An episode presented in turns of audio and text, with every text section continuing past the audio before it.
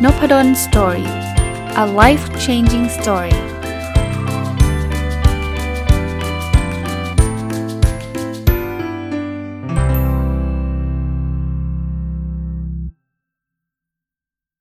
สวัสดีครับ ยินดีต้อนรับเข้าสู่นพดลสตอรี่พอดแคสต์นะครับ วันนี้มาต่อจากเมื่อวานนะครับ เป็นหนังสือเล่มล่าสุดที่ผมเขียนนะครับ ออกเมื่อประมาณกลางเดือนอมกราคมที่ผ่านมานี้เองนะครับ หนังสือชื่อว่าชีวิตดีขึ้นได้ด้วยการเลิกทำ The Lean Life นะครับของสำนักพิมพ์ดอทนะ ก็รีวิวมาได้สักครึ่งเล่มแล้วนะครับ วันนี้ก็น่าจะจบนะครับ มาเจออคำหนึ่งต่อเลยนะครับ ที่ที่ผมหยิบขึ้นมานะครับ ผมเขียนไว้บอกว่า ถ้าเป็นความสุขแล้วเราเล่าให้คนอื่นฟังความสุขนั้นจะเพิ่มแบบทวีคูณ เพราะเราจะทำให้คนอื่นมีความสุขไปด้วย แต่ถ้าเป็นความทุกข์เราเราให้เล่าให้คนอื่นฟังความทุกข์นั้นจะถูกหาร2คืองี้ฮะอันนี้ผมไม่ได้คิดเองนะครับ ผมอ่านเจอในหนังสือหลาย ๆ เล่มเลย คือเวลาเราแชร์ความสุขทุกคนจะยิ้มหมดเลย มันอาจจะไม่ใช่แค่คูณ 2 ด้วย มันอาจจะคูณ 3 คูณ 4 คูณ 5 เพราะคนส่วนใหญ่เนี่ย โดยเฉพาะคนที่เรารักนะแล้วเขารักเราเนี่ยเขาจะยินดีกับเราแน่ๆนะครับ มี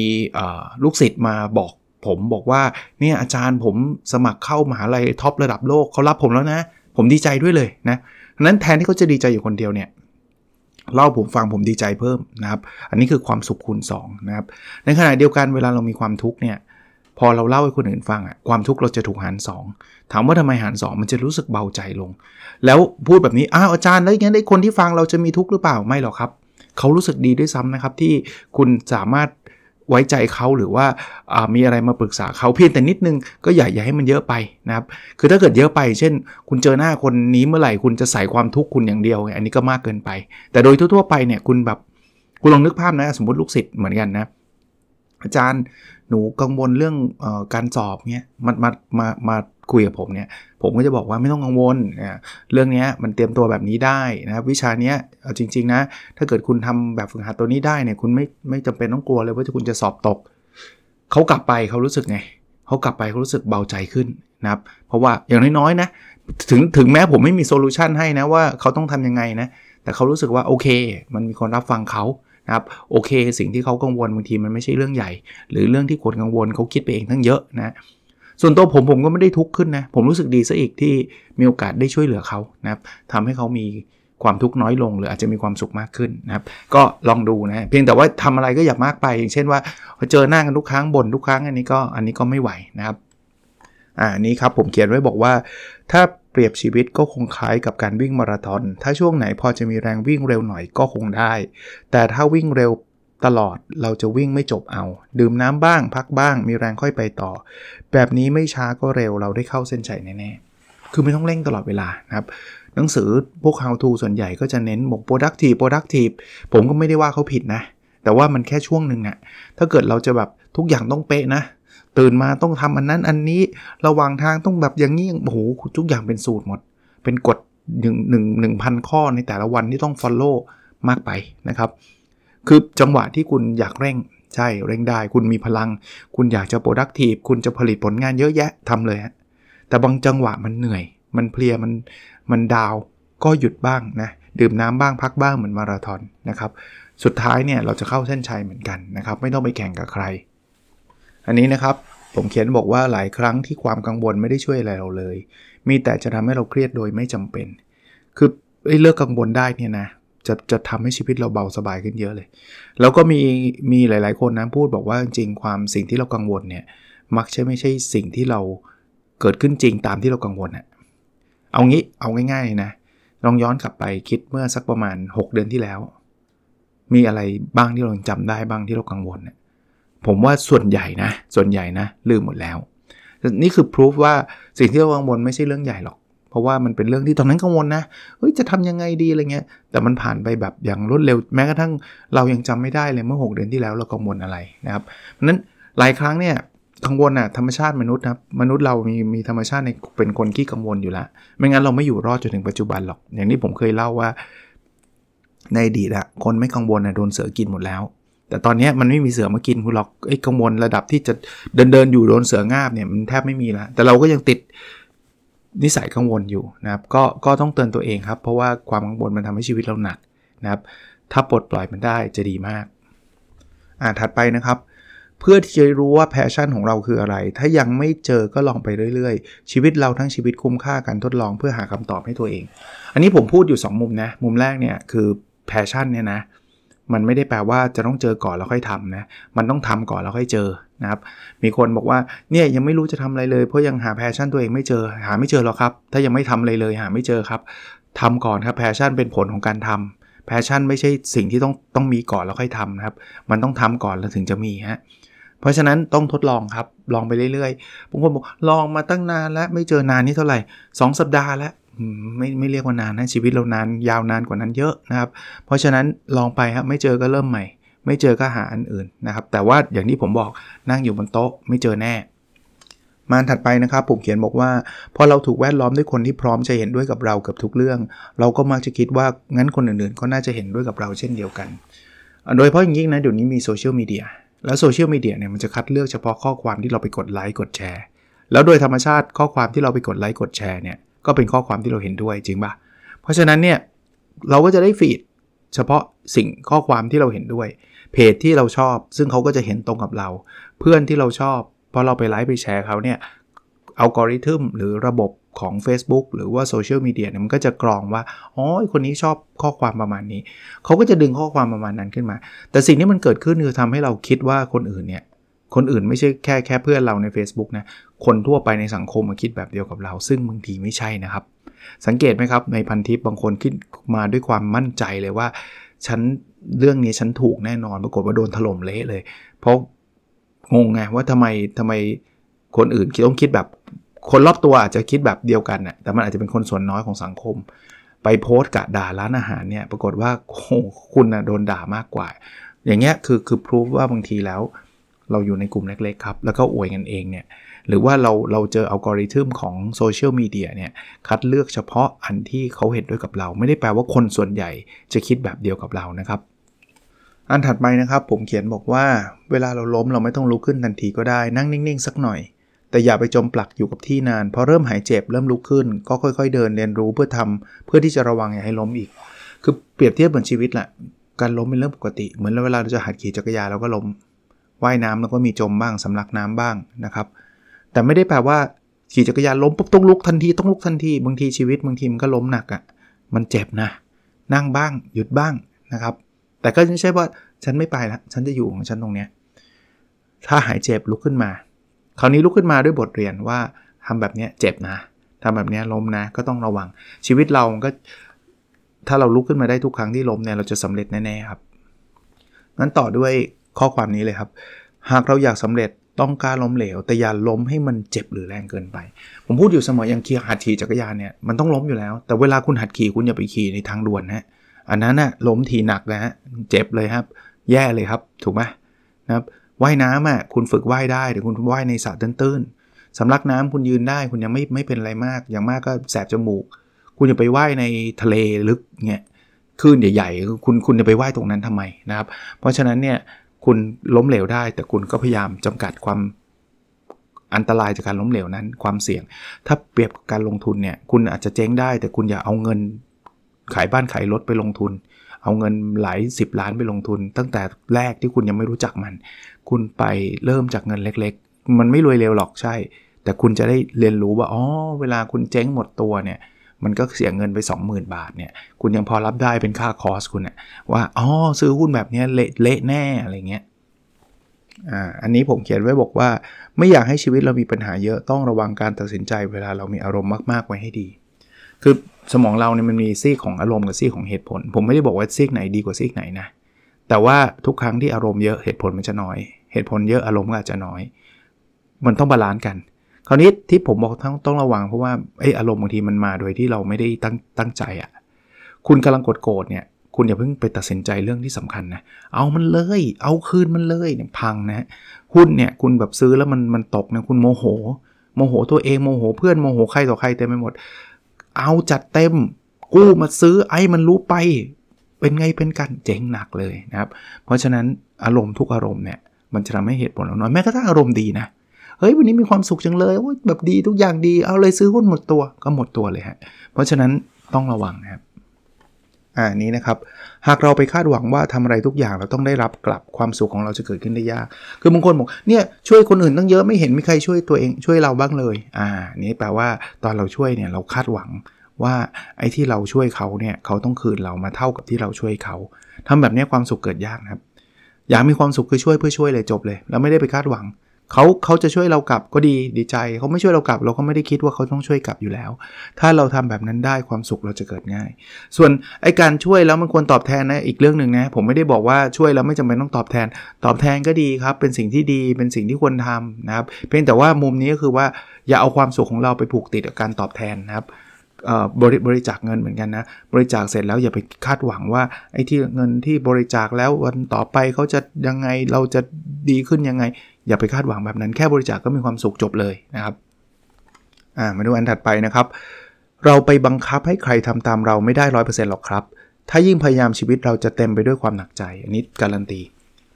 เราบังคับเขาไม่ได้หรอกครับ เขาเป็นอีกคนหนึ่งครับ ไม่ว่าเขาจะเป็นใครก็ตามนะ ต่อให้เป็นลูกเรานะ อย่าไปคิดนะครับบังคับเขาได้ บางทีบอกเฮ้ยได้เนี่ยลูกทำตามทุกอย่างเลยคุณก็อย่างน้อยๆคุณบังคับใจเขาไม่ได้ เขาอาจจะรักคุณมากจนกระทั่งเขาไม่อยากจะขัดคุณก็ได้ แต่ประเด็นคือ หลายครั้งอะไปบังคับแล้วเขาไม่ชอบ แล้วเขาไม่ทำสิ่งที่เกิดขึ้นทันทีคืออะไร คือตัวเราครับเครียดหงุดหงิดเสียใจหนักใจ แล้วคุณไปบังคับสิ่งที่มัน control ไม่ได้นะมันสิ่งที่ควบคุมไม่ได้อะเอางี้ตัวคุณเองคุณยังบังคับตัวเองยังไม่ได้ร้อยเปอร์เซ็นต์เลยจริงปะแล้วคุณจะไปบังคับคนอื่นให้ให้ทำตามใจตัวเองได้ร้อยเปอร์เซ็นต์คนนั้นนะดีหมดเลยแต่เสียอยู่ข้อหนึ่งแล้วเราก็ไปโฟกัสเรื่องเรื่องเสียเขาอะไอ้เรื่องดีเรามองข้ามเลย ถ้าถ้าทำแบบนี้นะ เราเจอแต่คนไม่ดีเต็มไปหมดเลย เพราะว่าคนเราไม่มีใคร perfect อะแต่เวลาเราโฟกัสเราโฟกัสไม่ดีไง คนนี้นิสัยไม่ดีเรื่องนี้ คนนี้นิสัยไม่ดีเรื่องนี้ คนนี้ก็ไม่ดีเรื่องนี้ คุณจะเจอแต่ข้อไม่ดีหมดเลย แล้วสุดท้ายคุณคบใครไม่ได้ เพราะว่าคนทั้งโลกไม่ดีหมดเลยนะครับ ต้องต้องระวังตรงนี้ด้วย อ่า นี่นะครับ เคยเคยได้ยินคำพูดนี้ไหมถ้าเราเป็นเขาเนี่ยเราจะไม่ทำแบบนี้ จริง ๆ แล้วอะถ้าเราไม่ทำแบบที่เขาทำแปลว่าเรายังไม่เป็นเขาครับ ผมไม่ได้กวนนะ เอาจริงๆนะ เฮ้ยไม่ถ้าผมเป็นคนเนี้ยนะ ผมจะไม่ตัดสินใจแบบนี้ ไม่ใช่ครับ คุณยังเป็นคุณอยู่ไง แต่คุณกำลังบอกว่า ถ้าคุณเป็นตัวคุณในสถานการณ์อันนี้ คุณตัดสินใจแบบหนึ่งโอเค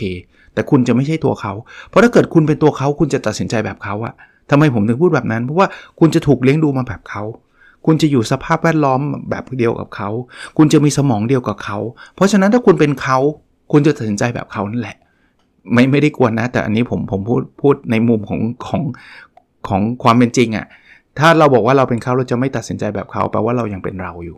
เรายังไม่ได้ถูกเลี้ยงดูมาแบบเขา เรายังไม่ได้มีครอบครัวแบบเขา เรายังไม่มีคนรอบข้างแบบเขานะครับเพราะฉะนั้นเวลาพูดเลยเถิดไปนิดนึงคือ เวลาเรามีเอมพัตตีเนี่ยเราต้องเข้าใจในมุมของเขาจริงๆอะพยายามนะเราไม่สามารถเข้าใจได้ร้อยเปอร์เซ็นต์หรอก แต่ว่าบางทีเนี่ยเราเข้าใจว่าเฮ้ยทำไมคนนี้มันดูแบบ แย่จังเลยวะอะไรเงี้ย เพราะว่าตอนเด็กๆเขาถูกเลี้ยงดูมาแบบนั้นไงเขาต้องดิ้นรนมาแบบนั้นไง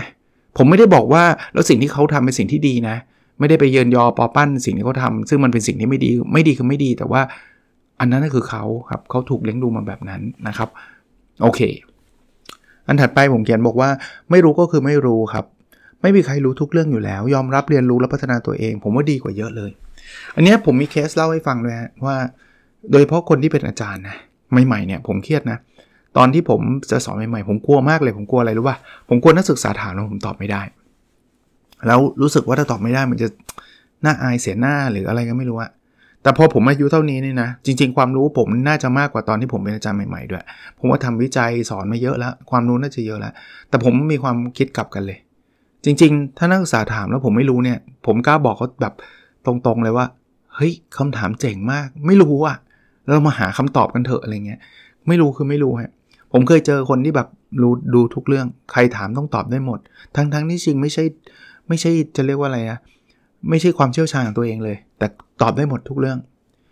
เชื่อไหมมีคนเคยเถียงผมว่าเขาเคยบอกผมว่าผมไปสอนที่นี่แล้วแล้วผมไม่ได้ไปอะ่ะ ตัวผมเองนะ ผมก็รู้อยู่แล้วผมจะไปผมไปหรือไม่ไป ผมบอกว่าโอ้ยผมไม่เคยไปสอนที่นี่เขาเถียงว่าไปครับ อาจารย์ไปครับ เออไม่ไม่ได้ไปครับ อาทิตย์ที่แล้วอาจารย์ไปอาทิตย์ที่แล้วสอนอยู่ที่นี่ครับ เถียงทำไมอะนี่เถียงกับเจ้าตัวนะ ถ้าไปเถียงกับคนอื่นว่าอาจารย์นพดลเขาไปสอนที่นี่หรือเปล่าโอเคนะเพราะว่ามันมันมันมันมีสิทธิ์ว่าเขาอีกอีกฝ่ายอาจจะจำผิดหรืออะไรเงี้ย แต่นี่คือผมไงคือคือผมไม่ไปแล้วทำไมเขาถึงมั่นใจขนาดที่เถียงกับผมว่าผมไปอะคือคือมันเป็นไปไม่ได้อะเพราะฉะนั้นเนี่ยก็ไม่รู้คือเขาติดอะคนนี้เขาจะติดว่าเขาต้องรู้ทุกอย่างอะเขาต้องถูกด้วยนะครับ มาดูวันถัดไปนะครับ ไม่แปลกหรอกที่เราอยากรู้อยากเห็นเรื่องของใครต่อใคร แต่ถ้าอยากรู้มากเกินไปก็พานจะทำให้ชีวิตเราวุ่นวายมากขึ้นเรื่อยๆ อันนี้จริง คืออยากรู้อยากเห็นทุกคนเป็นเฮ้ยคนนั้นอย่างนี้หรือเปล่าเฮ้ยนี่จะลาออกเหรอเฮ้ยเจ้านายใหม่ใคร เราอยากรู้อยากเห็นทั้งนั้นน่ะเฮ้ยพวกนี้เปลี่ยนแฟนนะวะอะไรเงี้ยอยากครับ แต่เยอะๆไปครับ ถ้าเยอะไปไม่ต้องทำอะไรครับชีวิตแล้วไปสืบอย่างเดียวเลยบางคนเจาะลึกเลยฮะเขาเรียกนักสืบพันทิปคือคือเราไม่ต้องพันทิปก็ได้นะบางคนก็โอ้ยเจาะเป็นถึงไหนต้นไหน วันๆไม่ได้ทำอะไรฮะอยากรู้เรื่องคนอื่นล้วนๆอันนี้ก็เยอะไปนะครับ ก็บางทีนะไปวุ่นวายเขาด้วยนะไปวุ่นวายกับชีวิตเขาทะเลาะเบาแว้งกันกลายเป็นเรื่องใหญ่เรื่องโตอะไรเงี้ยทำชีวิตให้มันง่ายๆฮะกก็ไม่ต้องอยากรู้มากก็ได้นะครับ เดี๋ยวนี้นะ ใครอยากบอกก็บอกไม่อยากบอกผมก็ไม่ถาม คือจริงๆคือคือไม่ได้เล่นตัวอะไรหรอกก็ไม่ได้งอนด้วยคือคืออยากบอกก็มาบอก แล้วจริงๆผมก็ไม่ไม่ได้แบบ คือไม่ใช่ว่าไม่อยากรู้อยากเห็นนะก็อยากผมก็มนุษย์ปุถุชนก็อยากรู้เหมือนกัน แต่ว่าถ้าไม่บอกก็ก็โอเค ก็ก็จบก็ก็ก็ผมก็ move on ไปเรื่องอื่นนะครับ คุยกันเรื่องอื่นต่อไปนะครับ มาดูเรื่องความโกรธบ้างนะ ผมเขียนไว้บอกว่าการควบคุมให้ความโกรธอยู่ในระดับที่เรายอมรับได้ เป็นสิ่งที่ทำให้ชีวิตเรามีความสุขได้มากขึ้น และเราโกรธน้อยอารมณ์ดีเยอะ คนรอบข้างเราก็มีความสุขเพิ่มขึ้นเช่นเดียวกัน คือโกรธห้ามไม่ได้นะครับ เราไม่ต้องห้ามนะครับโกรธคือโกรธนะครับ ไม่ต้องไปหลอกตัวเองว่าฉันไม่โกรธฉันไม่โกรธแต่กัดฟันเนี้ยไม่ไม่ใช่นะฮะโกรธได้ครับ แต่อย่าอย่าอย่าโกรธมากไปฮะคือพอเราโกรธแล้วเราไม่รู้จักรู้จักยับยั้งชั่งใจเนี่ย เดี๋ยวมันจะไปกันใหญ่นะครับ แล้วหัวฟาดหัวเวียงนะโอ้เป็นเรื่องเป็นราวใหญ่โตเนี่ยเกินไป กดได้นะครับ อยู่ในระดับที่เราบอกโอเค พอพอละประมาณเนี้ย ชีวิตเราก็จะมีความสุขมากขึ้น เดี๋ยวนี้ผมก็โชคดีนะ ไม่รู้เป็นเพราะว่าอันนี้อาจจะไม่รู้นะ ผมก็ผมก็แอดซูมว่ามันใช่อะผมเขียนแกที่จุดเจอแนลอะเขียนขอบคุณเนี่ยพอเขียนขอบคุณแล้วมันก็มันมีแต่เรื่องขอบคุณเต็มไปหมดเลย มันเหมือนสมองเราถูกโฟกัสให้โฟกัสเรื่องเรื่องดีๆไงเพราะนั้นน้อยมากที่จะรู้สึกหงุดหงิด มีไหมมีนะครับ ไม่ใช่ว่าจะไม่มีเลยนะมีบ้างนะ แต่น้อย แต่ก่อนรถติดก็เซ็งแล้ว เดี๋ยวนี้ชิลคือคือ เป็นแบบนี้เลยนะ ลองลองดูนะครับ ใครที่มี g a t t y j u Journal ไม่ไม่ต้องซื้อ g a t t y j u Journal จากจากเพจผมก็ได้นะที่พูดพูดมาเดี๋ยวผมบอกอาจารย์เอาอีกแล้วลิงก์กับ g a t t y j u Journal อย่างเดียวเลยจะให้ซื้อ g a t t y j u Journal ไม่จะเป็นครับ เอาสมุดเปล่าๆ เขียนเองก็ได้เพราะแต่ก่อนผมก็ทำแบบนั้นนะครับแต่แต่อยากให้ทำเท่านั้นเองครับทำแล้วรู้สึกดีผมก็ดีใจด้วยครับ จริงๆผมผมไม่ได้ไม่ได้อะไรจากการที่แต่ละท่านเขียน Gratitude Journal นะ ผมแค่รู้สึกว่ามัน work ไง เวลาผมเจออะไรที่มันดีๆ แล้วผมก็อยากมาเล่าแค่นั้นเอง แต่ถ้าท่านไม่เชื่อผมก็ไม่ได้ว่ากันนะครับ บางคนบอกเขียนแล้วไม่เห็นดีเลย ก็ก็ไม่เป็นไรก็เลิกไปนะครับ แต่แต่อย่าไปคาดหวังว่าเขียนวันแรก 2 วันแล้วมันจะดีไงผมเขียนมาเป็นปีๆครับ ใช้เวลากับมันแต่มันไม่ได้เหนื่อยไงผมมีคนเขาถามบอกแล้วเกิดมันไม่ดีอะสมมติเขียนมาแบบอาจารย์ 3 ปีแล้วเนี่ยแล้วมันไม่เห็นมีความสุขอะก็เลิกเขียนไม่เห็นมีอะไรเลยครับ เราเขียนนี่เราไม่ได้จ่ายเงินนะก็ก็แค่เขียนนะก็ก็ไม่ได้มีอะไรมากกว่านั้น แล้วเวลาไม่ได้เขียนวันหนึ่ง5ชั่วโมงนี่ วันหนึ่งหนึ่งนาทีอะเขียน 3 ข้อเองอะอย่างตอนนี้ผมมีแก๊สดิจูเจอนอมจะมี 4 หมวด ผมก็เขียนให้ครบ 4 หมวดนะครับ ก็หรือบางทีบางวันก็ได้แค่ 3 หมวดก็ก็แล้วแต่นะครับโอเค มาดูวันถัดไปนะครับ ผมเขียนบอกว่าสิ่งที่น่าประหลาดใจคือยิ่งเราพักมากขึ้นเวลาในการทำงานต้องน้อยลงจริงไหมครับ แต่พอแต่ผลงานที่เราทำได้กับดีขึ้นมากๆ เอางี้ไม่ต้องเชื่อผมลองทำดู ผมมีช่วงเวลาทั้ง 2 ช่วง ช่วงเวลาที่แทบไม่ได้นอนทำงานตลอดเวลา กับช่วงเวลาหลังจากนั้นที่ได้ตระหนักรู้ว่าการทำสิ่งนั้นแบบนั้นไม่ดี ผมนอนเยอะขึ้น พักผ่อนมากขึ้น ออกกำลังกายมากขึ้น เวลาทำงานน้อยลง แต่ 2 ช่วงนี้พิสูจน์แล้วสำหรับตัวผมนะครับ ช่วงที่ 2 ที่ผมนอนมากขึ้น ออกกำลังกายมากขึ้น พักผ่อนมากขึ้น ผมได้ผลงานที่เยอะและดีกว่าช่วงแรก อันนี้อันนี้มาจากประสบการณ์ตรง เพราะฉะนั้นผมจะบอกว่า อย่าไปอดนอน อย่าไปทำลายร่างกาย อย่าไปทำงานหนัก มากจนเกินไปจนละเลยสุขภาพ เพราะการทำสิ่งนั้นไม่ใช่ว่าเราได้งาน แต่เราเสียสุขภาพนะ เราเสียทั้งงานและสุขภาพ ถ้าอยากได้งานและได้สุขภาพ ต้องนอนต้องพักมันถึงจะได้งานและได้สุขภาพ คือมันไม่ใช่เทรดออฟนะครับ พูดแบบนี้ก่อน มันไม่ใช่ว่าสุขภาพหรืองานคุณจะเอาอะไรไม่ใช่ครับ มันจะมาทั้งคู่ ถ้าคุณได้สุขภาพคุณจะได้งาน ถ้าคุณเสียสุขภาพคุณจะเสียงานแบบนี้เลยครับ เพราะนั้นลองดูนะครับ อ่าถัดไปครับ ถ้าเราเอาแต่ลอกเลียนแบบคนอื่น โดยไม่เป็นตัวของตัวเอง ตัวเรานี่แหละ ที่จะรู้สึกไม่มีความสุขและอึดอัด จริงฮะ อย่างนพดล Story เนี่ย ถ้าผมไปพูดสไตล์คุณรวิศ หาญอุตสาหะ Mission To The Moon ก๊อปปี้เลยก๊อปปี้เลย ดีสุดที่ผมทำได้นะ คือเบอร์ 2 คือไม่มีทางเลยที่ผมจะทำได้ดีเท่าคุณรวิทย์ถ้าผมทำเหมือนกับ8บรรทัดครึ่ง คุณต้องกวีวุฒิ ดีสุดเลยนะ คือเบอร์ 2 ผมไม่มีทางทำได้ดีกว่าคุณต้องได้ ในสไตล์ของคุณต้อง แต่ถ้าเป็นนพดล Story เนี่ยผมก็มั่นใจว่าก็ไม่มีใครทำเป็นนพดล Story ได้ได้ได้เท่านพดล Story นะคือคือคำว่าได้เท่าไม่ใช่ว่าเอ่อพอดแคสต์ผมจะดีกว่าคนอื่นไม่ใช่นะครับ แต่ถ้าเกิดเขาจะมาเลียนแบบความเป็นนพดลเนี่ยไม่มีทางเลียนแบบได้เท่าผมอยู่แล้ว เพราะผมคือตัวตนของผม เพราะนั้นเป็นตัวของตัวเองแล้วมีความสุขกับสิ่งที่ทำแฮปปี้ครับอย่างอย่างอย่างพอดแคสต์ตอนเนี้ยถ้าผมพยายามจะเรียนเสียง ท่าทางสไตล์จังหวะการพูดคนอื่นนะผมผมเละเทะเลยผมพูดไม่ได้แบบนี้หรอกนะครับอ่ามาดูอันถัดไปนะครับ ยอมเสียเวลาสักนิดในการคิดก่อนที่จะทำอะไรลงไป เราจะได้ไม่ต้องมานั่งเสียใจในภายหลัง คิดก่อนทำดีกว่ามานั่งคิดหลังทำว่ารู้อย่างนี้เราไม่ทำดีกว่าตั้งเยอะ จริงครับคือพูดพูดแล้วจริงนี่ดูรู้สึกละอายใจเหมือนกันก็ตัวเองเขียนเองเนาะแล้วก็อยู่ดีๆ ก็บอกว่าจริง ก็มันติดนะครับ คืออย่างนี้ยอมเสียเวลา คิดสักนิดนึงนะครับ ไม่งั้นเนี่ยทำเลยทำเลยทำเลย พอทำไปเสร็จปุ๊บแล้วก็มาบอกลุงนี้ไม่ทำดีกว่า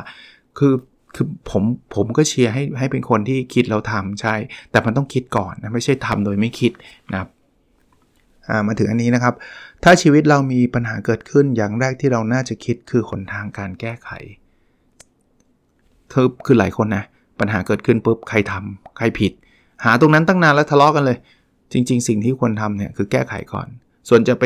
หาบทเรียนวิธีการป้องกันอะไรก็ค่อยว่ากันทีหลังนะ แต่ว่าเหมือนไฟไหม้อะ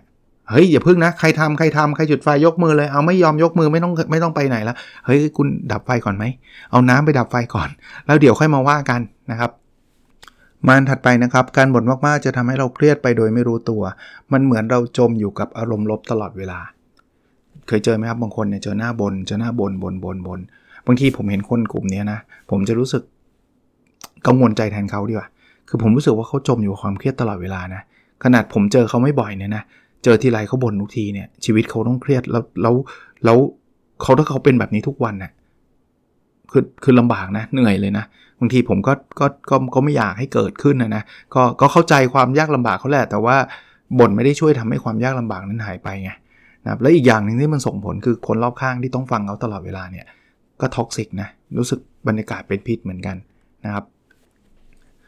อันนี้ผมเขียนไว้บอกว่าความน่าเชื่อถือเราต้องใช้เวลานานหลายปีเลยกว่าจะสร้างขึ้นมาได้ แต่เราสามารถใช้เวลาแค่วันเดียว ในการทำลายมันลงได้อย่างง่ายดาย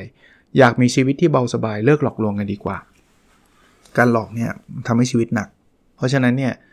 น่าเชื่อถือเนี่ยเราสั่งสมมาเป็นปีๆนะหลายปีด้วยนะโหคนนี้น่าเชื่อถือ คุณโกหกครั้งเดียวแล้วเขาจับคุณได้เนี่ยความน่าเชื่อถือคุณศูนย์ไม่คุ้มเลยฮะ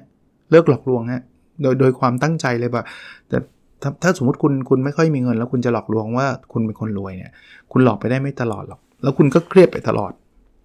บางคนบอกเฮ้ยถ้าไม่หลอกเดี๋ยวเพื่อนไม่คบเอางี้นะถ้าเพื่อนคนไหนเขาคบเพราะคุณรวยเนี่ย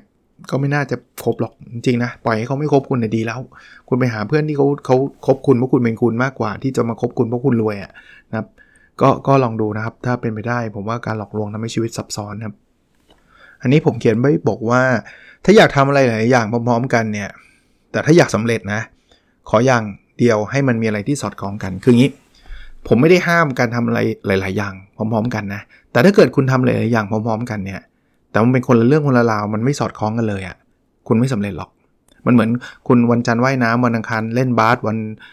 ศุกร์ตีแบดวันเสาร์เล่นบอลอะไรเงี้ย คุณจะไม่เก่งสักกีฬาเลย แต่ถ้าคุณเล่นเพื่อความสนุกก็เล่นไปนะไม่ว่ากัน แต่เงี้ยคุณไม่สำเร็จในในแต่ละกีฬาแน่นอนนะครับ มีนักกีฬาโอลิมปิกที่ได้เหรียญทองเกินหนึ่งเหรียญไหมมี แต่เป็นกีฬาประเภทที่มันสอดคล้องกัน เช่น เขาวิ่ง100เมตร เขาได้กีฬาเขาได้เหรียญทองเขาเลยไปวิ่ง4คูณร้อยเขาไปเลยวิ่ง 200 เมตร วิ่งระยะสั้นอ่าเขาได้มาแล้ว 3 เหรียญทองว่ายน้ำเขาว่ายฟรีสไตล์100เมตรได้ เขาว่ายกบ100เมตรได้ เขาว่ายผีเสื้อ100เมตรได้ มันก็คือการว่ายน้ำเหมือนกัน ตัวผมเนี่ยบางคนบอกโอาจารย์เอาเวลาที่ไหนนอน ผมนอนเยอะนะครับ ต้องบอกว่าผมนอนเยอะนะแล้วไม่เห็นอาจารย์ทำอะไรเยอะแยะเลย เยอะจริงนะ ผมทำพอดแคสต์ผมเขียนหนังสือ ผมสอนหนังสือ ผมทำวิจัยแต่ทั้งหมดเนี่ยมันเป็นเรื่องธีมเดียวกัน มันเป็นเรื่องวัดผลองค์กรเป็นเรื่อง OKR เพราะนั้นผม utilize หรือว่าผมใช้ประโยชน์จากความรู้ชุดเดียวกันในหลากหลายทางอย่างเงี้ยทำได้ แต่ถ้าเกิดผมสอนเรื่อง marketing ทำวิจัยเรื่อง finance ทำ consult เรื่อง HR ผมผมผมทำไม่ได้ดีหรอกนะครับ วันนี้ยาวนิดนึงนะ มีเรื่องต่อยอดอยู่เยอะนะครับ แต่อยากให้จบเล่มนี้นะครับ เวลาเราโกรธเกลียดใครมากๆ ก็เหมือนกับเราดื่มยาพิษเข้าไป โดยหวังว่าคนที่เราไม่ชอบจะได้รับอันตราย เขาถึงบอกให้อภัยไง ถ้าเราปล่อยวางตรงนี้ได้นะ ชีวิตเราจะเบา การปล่อยวางไม่ได้แปลว่าทำให้อีกคนหนึ่งดีขึ้นนะไม่ไม่ใช่เป็นการ approve หรือว่าเป็นการยอมรับว่าสิ่งที่เขาทำเป็นสิ่งที่ดีไม่เลยนะ ถ้าเขาทำแย่มันก็คือแย่ แต่ไม่มีประโยชน์ที่คุณจะต้องนั่งคิดถึงเขาทุกนาทีอะ เกลียดมันเลวมาก คุณนั่งคิดแบบนี้อย่าพิษเข้าตัวคุณ ไม่ได้เข้าเขาครับ เขาไม่รู้เรื่องเลยซ้ำเวลาคุณคิดนะนะเพราะฉะนั้นก็ปล่อยวางอ่าถัดไปนะครับอีโก้ก็เหมือนกับทุกอย่างอะไรที่มีมากเกินไปก็ไม่ดี เพราะถ้าเรามีเยอะมากเราเริ่มจะเยอะ แล้วเราจะคาดหวังคนอื่นต้องชื่นชมเล่าใจเราตลอดเวลาชีวิตเราเริ่มเครียดได้ง่าย เอาไม่ต้องวิชาชีพอื่นหรอกวิชาชีพผมเนี่ยอาจารย์เนี่ยเป็นอาจารย์ที่ ปกติเนี่ยคนที่เรียกว่าอาจารย์อาจารย์นะยกมือไหว้เยอะมากนะครับมีแนวโน้มผมไม่ได้บอกทุกคนนะอันนี้ผมก็เตือนตัวเองด้วยนะเพราะผมก็เป็นอาจารย์ว่าเราจะเริ่มมีอีโก้เราจะเริ่มรู้สึกว่าเฮ้ยคนอื่นจะต้องชื่นชมเราคนอื่นจะต้องเอาใจเราไม่จริงนะครับ อย่าไปคิดแบบนั้น คิดแบบนั้นเราจะเยอะครับ เอ้ยทำไมทำไมไม่เรียกฉันว่าด็อกเตอร์ทำไมฉันเป็นศาสตราจารย์ทำไมไม่เรียกฉันว่าศาสตราจารย์ อย่างเงี้ยเขาเราเราต้องต้องต้องเตือนเตือนตัวเองนะ คนอื่นเขาจะไม่เตือนเราได้ลำบาก ถ้าเขาไม่สนิทเราเขาไม่กล้าเตือนเราเขากลัวเราโกรธนะครับ เพราะนั้นเนี่ยมีได้ครับภูมิใจได้ครับความเป็นด็อกเตอร์ความเป็นศาสตราจารย์ ความเป็นอาจารย์เนี่ยภูมิใจได้ แต่อย่าเยอะมากครับ เยอะมากไม่ค่อยงามเท่าไหร่ ไม่ค่อยดีเท่าไหร่ มีมีคนถามผมนะซึ่งซึ่งจริงเรื่องนี้เนี่ยผมถ้าผมทำเองเนี่ยผมก็จะไม่ใส่ผมผมไม่ได้บอกว่าผมอีโก้น้อยอะไรหรอกแต่ว่าจะเล่าให้ฟัง ถ้าใครสังเกตหนังสือผมหลาย ๆ เล่มเนี่ย ผมไม่ได้ใส่ศาสตราจารย์ด็อกเตอร์เข้าไปข้างหน้าเลยนะครับ ผมใส่แต่ชื่อผม ซึ่งมีคนถามนะครับทำไมอาจารย์ไม่ใส่ แต่องเอ้ยอาจารย์บางเล่มก็ใส่คืองี้ แล้วแต่สำนักพิมพ์เลย ถ้าสำนักพิมพ์อยากใส่ใส่ผมไม่ได้ว่า แต่ถ้าถ้าถามผมผมไม่ใส่นะครับ ถามว่าทำไมอาจารย์เป็นศาสตราจารย์ด็อกเตอร์มันน่าจะแบบใส่สิมันดูดีอะไรเงี้ย คือผมเหมือนกับต่างประเทศอะเอาง่ายๆ Adam Grant เนี่ยเขาก็เป็น professor ด็อกเตอร์นะ ผมไม่เคยเห็นหนังสือเล่มไหนเขาเขียน professor ด็อกเตอร์ Adam Grant เลยเขาเขียนแค่ Adam Grant ผมก็ทำแบบนั้นแหละ ผมก็ไม่ได้คิดว่าจำเป็นต้องใส่ แต่แต่ถามว่าต่อต้านใส่ไหม คนที่จะใส่บอกไม่เอาห้ามใส่ไม่ครับ อยากใส่ก็ใส่ผมคงก็โอเคก็ใส่ได้ เท่านั้นเองครับ ก็ก็ไม่ได้มีอะไรครับจะเล่าให้ฟังเฉยๆนะ และทั้งนี้ทั้งนั้นนะครับต้องพูดไว้ก่อนเดี๋ยวดราม่าอีก ใครใส่ผมก็ไม่ได้ไปตำหนินะว่าใส่ทำไมโถเอ้ย ไม่ไม่อยากใส่ใส่ครับเพราะบางคนก็มีความภูมิใจ แต่ว่าต้องเตือนตัวเองเยอะๆแล้วกันนะครับ ว่าบางทีมันก็มันอาจจะเสริมอีโก้เราพอมันถึงจุดหนึ่งไม่ได้บอกคนใส่มีอีโก้นะครับพูดพูดใหม่นะคือเดี๋ยวเดี๋ยวจะเข้าใจผิดคือใส่ก็ได้ แต่ว่าหลาย ๆ อย่างอะ่ะถ้าเรามีอีโก้มากไปมันก็ไม่ดีนะครับอะถัดไปครับ ชีวิตเราไม่ได้มีความสุขจากการเพิ่มหลาย ๆ เรื่องความสุขมันมาจากการลดลงต่างหากอันนี้เป็นบทสรุปของหนังสือเล่มนี้เลย แล้วก็เป็นโค้ดอันอันที่ผมอยากทิ้งท้ายไว้ด้วยนะครับ เพราะว่าหนังสือเล่มนี้คือชีวิตดีขึ้นได้ด้วยการเลิกทำนั้นบางทีเราพยายามไปหาว่าฉันต้องทำอะไรอีก ที่จะทำให้ชีวิตฉันดีขึ้น จริง ๆ แล้วคำถามมันจะกลับกันนะ ฉันต้องเลิกทำอะไรบ้างมันเหมือนที่ผมเคยเล่าให้ฟังว่าเราขับรถอะเราเน้นแต่เหยียบคันเร่งโดยที่เราลืมไปดูว่าอีกขาหนึ่งเราเหยียบเบรกค้างอยู่หรือเปล่า เร่งจนคันเร่งไหมเนี่ยรถมันก็ไม่ไปไหนถ้าคุณแตะเบรกอยู่นะครับ คุณแค่ปล่อยขาออกจากเบรก ชีวิตคุณก็ไปได้ข้างหน้าแล้วครับ โอเคครับ วันนี้คงประมาณนี้นะครับ แล้วเราพบกันในสดถัดไปครับ สวัสดีครับ